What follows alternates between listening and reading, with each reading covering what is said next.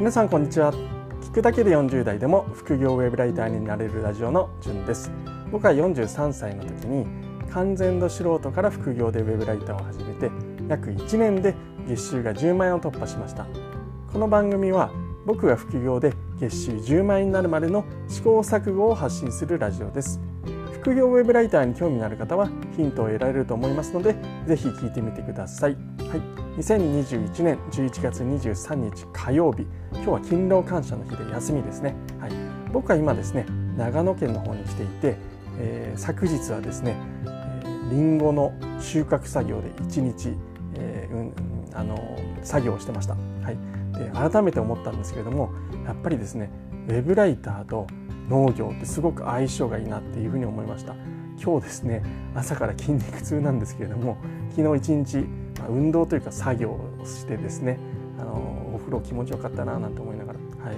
引きこもりがちなウェブライターの人はですねあの農業やれとは言わないんですけれども是非運動するといいのかななんて思った、はい、次第です。僕は来年から農業とウェブライターで生きてきます、はい、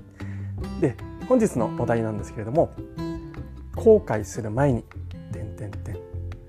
初心者ウェブライターの頃に勉強しておけばよかったスキルについて話していきたいと思います。この放送はウェブライターに必要なスキルを教えてほしい。そんな人に向けた放送です。最近はですね文字単価3円前後を案件3円前後の案件をですね僕は受注してますので一応初心者は卒業したと思っています。そんな僕がですね初心者の頃もっと勉強しておけばよかったって思ったことをお話ししたいと思います。今からやっておけば余裕で僕は超えられると思いますので初心者ウェブライターの方はぜひ頑張って、え聞いて、えスキルを身につけてみてください、はい、3つのスキルですね。1つ目ウェブライティングの基礎。2つ目記事構成の作り方。3つ目 SEO ライティングの処方。この3つのスキルがあればもう初心者ウェブライターとしては十分すぎる能力です。はい、もうちょっと深掘りしていきますね。1つ目、ウェブライティングの基礎。はい、これはですね、もちろん一番必要なスキルになります。で、ウェブの文章っていうのは本などに書かれた紙に、まあ、本ですね、紙に書かれた文章とは性質が違いますよね。はい、なので、ウェブライターはですね、ウェブライティング特有のルールを知っておくという必要があります。でこの基礎スキルにはどんなものがあるかっていうと文章を短くシンプルにすることとかですね。漢字とひらがなのバランス。あるいはですね箇条書きの使い方。同じ語尾を連続させない。そして PREP 法ですね。 PREP 法の使い方を覚える、まあ、こういったことがあります。今言ったですね5つのことなんかを、まあ、しっかりと学んでいくというのがおすすめです。Web 特有のですねウェブのあのライティング。特有のライティング知識。あるいはスキルっていうのがありますのでそこら辺をしっかりと勉強しましょうというお話です。はい、えただしろっていうだけじゃあれなのでおすすめの本としては僕はですね、え20歳の自分に受けさせたい文章講義もしくは、えー、こちら僕はですね初心者の頃に読んでなくて、えー、最近読んだんですけれども池早さんの、えー、武器としての書く技術こちらがすごくおすすめなのでこれを読めばもうまず間違いなく完璧にウェブライティングということが何か基礎、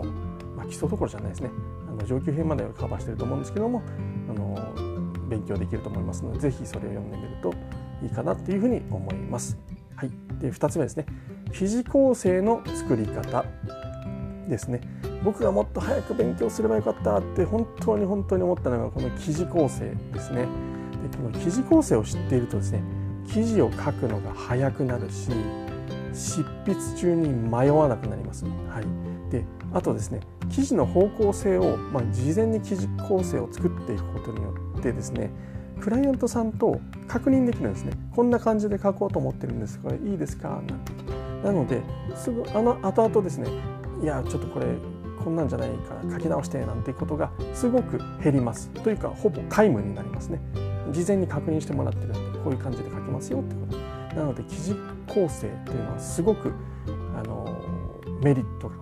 数多くありますので是非ですね記事構成の作り方を勉強してほしいなっていうふうに思います。は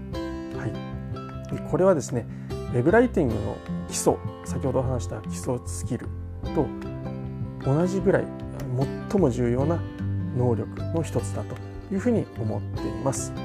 記事構成をつけれるようになると先ほど言った通りですね編集者から記事が修正される回数が極端に減りますので是非覚えてみてください。はい、この記事構成の作り方とかはですね、えー、僕がブログ記事に、えー、分かりやすく書いてるつもりですので是非読んでみてください、えー、URL を概要欄に貼っておきます、はい、で3つ目ですね。SEO ライティングの初歩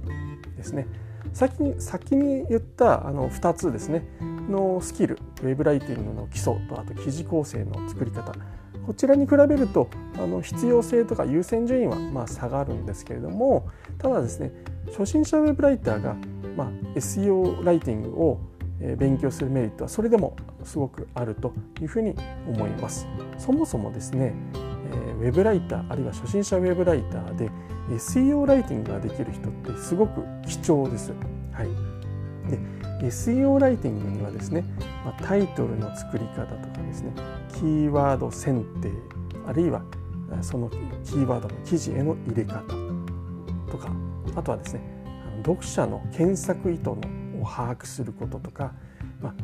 ペルソナを設定する要は対象とする読者を設定する、まあ、こういったあの知識とかスキルがあるんですけれども、まあ、こういったものを知っているとですね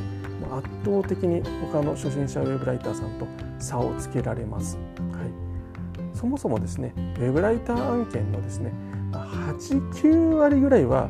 あの SEO ライティングになりますので、はい、ぜひ身につけてください。ということで本日は短かったんですけども以上後悔する前に点点点初心者ウェブライターの頃に勉強しておけばよかったとスキル。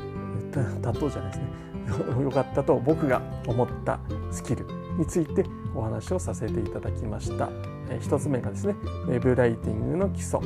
2つ目が記事構成の作り方。で3つ目が、SEO ライティングの処方。ということですね。でこれさらに詳しく知りたい人は5ステップで簡単。ど素人の僕がお金をかけずに副業ウェブライターで月5万円稼げるようになった勉強方法という記事を書いておりますのでこちらも概要欄に URL を貼っておきますので興味のある方は読んでみてください。本日は配信を聞いていただきましてありがとうございました。今後も副業ウェブライターとして得たタイムリーな情報を発信していきますので聞き逃したくない方はフォローしてみてください。後で聞き返したいという人はですね、いいねを押しておくと記録が残るし、僕も喜びます。質問もいつでも受け付けていますので、ウェブライターのこと、ブログのことや副業に関することなど何でも気軽に投稿してください。それとですね、えっ、と、近々ですね、ツイッターの方で、えー、無料相談会ということで、30分ぐらいでですね、あのまあ、どなたでも質問を受けられる受けてで僕がそれに回答するっていう企画をやろうと思っておりますので興味のある方はですね、えー、僕のツイッターを、まあ、あの見といていただけるとあのその相談なんかもできるかと思います。まあ、初心者ウェブライターの方にはあのまあ、多少なりとも有益な情報をえー、あるいは質問に回答できるかというふうに思いますので、えー、ぜひ、